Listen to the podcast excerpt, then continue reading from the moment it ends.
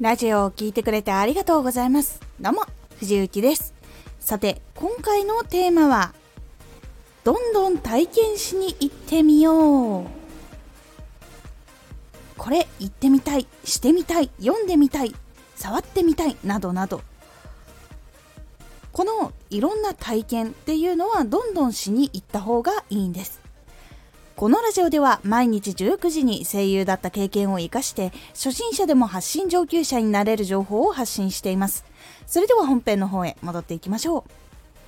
う。いろんな体験をして刺激を受けることでいろんな感覚っていうのも目覚めていきます。どんどん体験しに行くことで話してる内容とか目の前の作品とかいつもはこう感覚的に体感しないことを体感したりとかあとは新しい考えが浮かんだりこれやってみたいなっていうことが出てきたりというところが変わっていきます。なので新しいことどんどんどんどんいつもやってることじゃなくて今までやっていない範囲のことを少しずつ学んだり体験したりすることで頑張る力とかアイデア力っていうのが結構湧いてくる。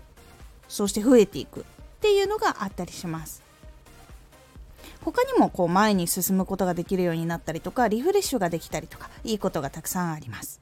なので体験するっていうのはかなり自分の感覚もポジティブになっていくしいい刺激っていうのをたくさん受けやすいのでいろんなことをどんどん体験しに行ってみてください。このラジオでは毎日19時に声優だった経験を活かして初心者でも発信上級者になれる情報を発信していますのでフォローしてお待ちください。私藤幸配信朗読劇に出演させていただきました。2月の25日までアーカイブまだ見ることができますのでぜひ概要欄からチェックしてみてください。ミライオンという少年の役をやらせていただきまして作品もすごく楽しいものになっておりますのでぜひ見てください。